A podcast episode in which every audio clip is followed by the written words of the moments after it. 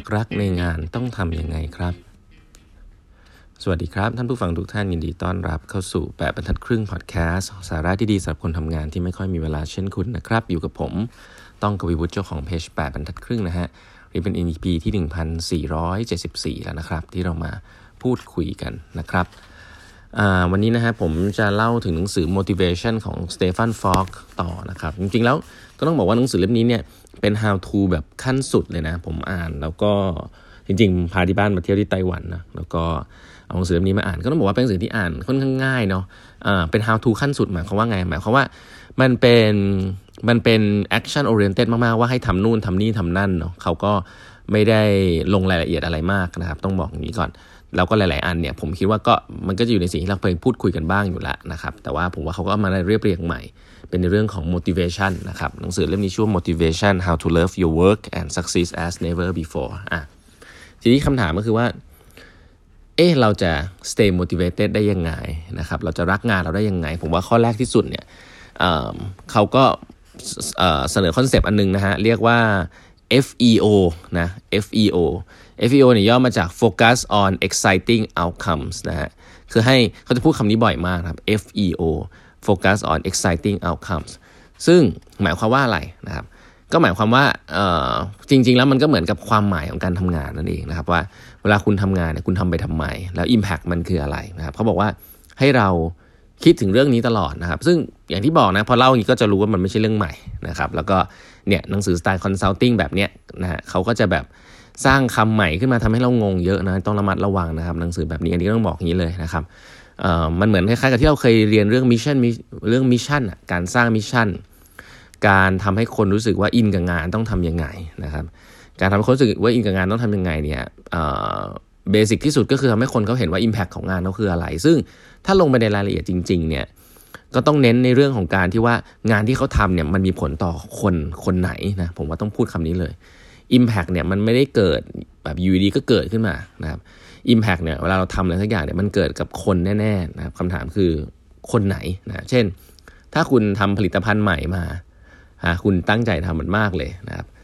มันมีผลต่อ คนลูกค้าคนไหน คุณแก้ปัญหาอะไรให้เขานะครับ แล้วคุณอินกับสิ่งนั้นหรือเปล่านะเอาแบบนี้ก่อนอย่างเช่น ถ้าคุณเป็นคนทำเรื่องของการศึกษาอย่างเงี้ยมันก็มีผลต่อคุณครูหรือนักเรียนนะฮะคุณออกไปมองตาเขาออกไปดูเขาใช้ผลิตภัณฑ์คุณแล้วคุณอินหรือเปล่านะครับอันนี้คือสิ่งที่สำคัญนะครับถ้าคุณเป็นคนที่ทำงานในโลกของการเงินนะฮะคนในโลกการเงินที่คุณแคร์คือใครนะฮะคนที่ไม่มี access ไม่มี เข้าไปถึงสินเชื่อนะครับ ไม่มีเงินเพื่อเอาไปต่อยอดธุรกิจ ไม่มีเงินเพื่อเอาไปใช้จ่าย เออถ้าเขาได้ในสิ่งที่เขาไม่เคยได้มาก่อนเขาให้ชีวิตเขาดีขึ้นจริงไหมคุณเคยคุยกับเขาหรือเปล่า คุณเคยไปมองตาเขาไหมนะครับ สิ่งเหล่านี้ผมก็เรียกว่ามันคือ FEO นั่นแหละนะครับที่เมื่อกี้เขาพูดถึงคือ focus on exciting outcomes คือการจะรักงานตัวคุณเองได้เนี่ยคุณต้องรู้ว่าคุณทำไปแล้วมันมี impact กับใครนะผมใช้คำนี้แล้วกับใคร ผมไม่ใช่คำว่าอะไรด้วยนะ เพราะว่าคำว่าอะไรบางทีมันกว้างไปนะครับเราเริ่มจากกับใครก่อน ถ้าคุณ identify สิ่งนี้ได้เนี่ยแล้วคุณเห็นเนี่ยพยายามเอาเข้ามาใกล้ๆตัวเนี่ยแล้วถ้าคุณเป็นหัวหน้าแล้วคุณเอาสิ่งเหล่านี้เข้ามาใกล้ๆตัวลูกน้องมากๆเนี่ยสิ่งเหล่านี้จะเป็นสิ่งที่ทำให้คนรักในงานนะครับ คนที่คนในองค์กรนะอันนี้ส่วนตัวใช้ฟังคนในองค์กรที่จะมีอารมณ์ขึ้นลงกับลูกค้ามากที่สุดเนี่ยและเป็นคนที่คุณควรจะไปคุยด้วยบ่อยๆนะครับ เพื่อที่จะ จะอินหรือไม่อินไม่รู้แหละนะแต่เจอเพื่อได้ข้อมูลเหล่านี้ที่เป็นอิโมชันต่างๆเนี่ยก็คือคนที่เป็น customer service นะครับหรือ sales คนพวกนี้เนี่ยเขาจะไปเจอกับลูกค้าบ่อยนะไม่ว่าจะเป็นส่วนใหญ่จะเจอลูกค้าคอมเพลนนะฮะแต่บางทีก็จะลูกค้าชมนะครับสิ่งเหล่านี้เนี่ยเป็นสิ่งที่หล่อเลี้ยงจิตใจแล้วก็ทำให้เกิดความอินในงานนะหลายคนที่มี customer service mind เนี่ยจะรู้ว่าเรื่องเนี้ยเป็นเรื่องที่ถ้าคุณ ใกล้ชิดบ่อยๆเนี่ยมันก็จะมีผลกับการทำงานนะครับเพราะฉะนั้นสิ่งที่เพราะฉะนั้นเขาเรียก focus on outcome ว่าเกิดขึ้นกับใคร อันนี้คือสิ่งที่คุณจะรักคุณจะรักในงานคุณได้ คุณต้องรู้เรื่องนี้ไม่งั้นเนี่ยจะลำบากมากนะครับ แล้วก็อีกเรื่องหนึ่งก็คือออคนมักทำอะไรผิดพลาดนะครับผิดพลาดก็คือว่าไป focus on activity นะ focus on เนี่ยฉันต้องทำ Excel อันนี้ให้เสร็จนะฉันจะต้องไปคุยกับลูกค้าคนนี้ให้เสร็จ ฉันจะต้องทำอันนี้ให้หัวหน้าฉันดูทำ PowerPoint อันนี้นะฮะฉันจะต้องดูนี่ซึ่งสิ่งเหล่านี้มันเป็นสิ่งที่บางทีมันเหนื่อยครับมันเป็นมันเป็นงานที่เรารู้สึกว่าแหมทำไปแล้วมันมันแบบมันเยอะมันหนักมันสเตรสอะไรอย่างเงี้ยนะครับเพราะฉะนั้นสิ่งที่คุณควรจะโฟกัส เวลาคุณเลือกทำงานสักอย่างเนี่ยให้โฟกัสที่ outcome นะฮะโฟกัส on exciting outcome นะกันถ้าเป็นหนังสือเล่มนี้นะครับไม่ใช่ activity นะครับเพราะถ้าคุณโฟกัส on activity มากๆเนี่ยมันจะดูเยอะแล้วมันจะ overwhelm นะแล้วทำให้คุณ stress นะฮะ คุณก็ต้องรู้ว่าคุณทำไปทำไมอะอันนี้คือคือ basic นะอันนี้คือ basic ที่หนังสือเล่มนี้เนี่ยเริ่มต้นแบบนี้นะครับทีนี้คำถามคือคุณจะมีเทคนิคอะไรได้บ้าง ที่คุณจะทำให้คุณงานคุณเริ่มรักในงานมากขึ้นแล้วทำให้ตัวคุณเริ่มปรับตัวที่จะรักงาน และมีความสุขกับการทำงานมากขึ้นนะครับ อันนึงที่ผมชอบผมว่าเขาพูดได้น่าสนใจคือเราจะรู้อยู่แล้วนะฮะว่าเราควรจะวันวันหนึ่งเนี่ยเราควรจะโฟกัสทำให้ตัวเองรู้สึกดีเนี่ยอย่างหนึ่งก็คือ หา moment ที่ดีนะครับ ที่เรารู้สึกว่าเราชอบนะฮะเราได้รับคำชมนะเราทำอะไรสำเร็จนะครับ สิ่งเหล่านี้เป็นสิ่งที่คุณควรจะเก็บไว้ทุก ๆ วันนะครับ ถามว่าเก็บไว้ใช่ไหมจริงๆคือไม่ใช่นะครับ คุณควรจะเอามาเล่าให้ใครสักคนฟังนะเขาเขายกตัวอย่างว่าถ้าคุณมีลูกนะครับ ก็คือ อะไรที่คุณมีความภาคภูมิใจที่คุณอยากจะเล่าให้ลูกคุณฟังทุกวัน อันนี้คือ activity ที่เขาอยากจะแนะนำให้คนที่เป็นวัยกลางคนแบบผมทำที่เริ่มแบบอาจจะหมดไฟทำทำไมทำไมอะไรเงี้ยก็คือให้เก็บโมเมนต์สักหนึ่งอย่างนะครับที่คุณรู้สึกว่ามันเป็นสิ่งที่ดี เอามาเล่าให้ลูกคุณฟังเป็น positive experience นะครับที่คุณทำที่ทำงาน เอามาเล่าให้คุณลูกคุณฟังทุกวันนะครับสิ่งนี้เนี่ยมันจะมันไม่ได้เกี่ยวกับว่าลูกคุณจะภูมิใจในตัวคนมากขึ้น หรือคุณจะรู้สึกภูมิใจตัวเองมากขึ้นนะแต่สิ่งนี้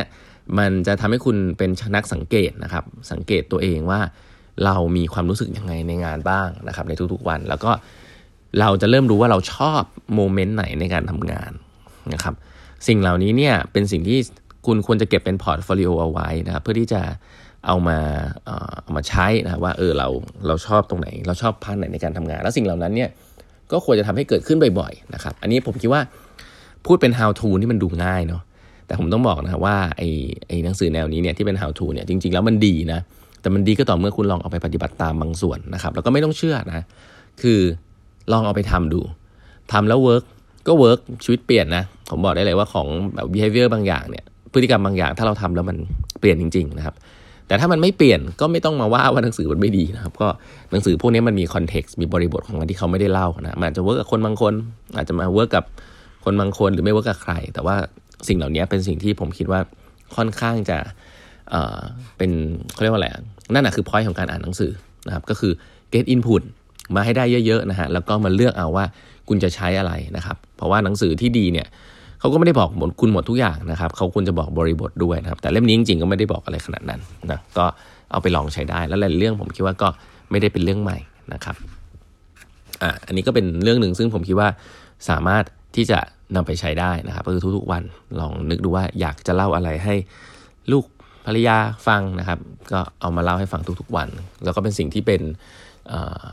outcome impact นะครับที่เป็นเรื่องของการทำตัวมีประโยชน์นะไม่ได้เป็นเรื่องของ activity เฉยๆนะครับสองสิ่งนี้ก็เป็นสิ่งที่เริ่มทำได้เลย นะครับ เดี๋ยวก็จะมาเล่าให้ฟังในเรื่องอื่นๆนะครับ ที่คิดว่าจะเป็นประโยชน์ในครั้งต่อไปแล้วกันนะครับ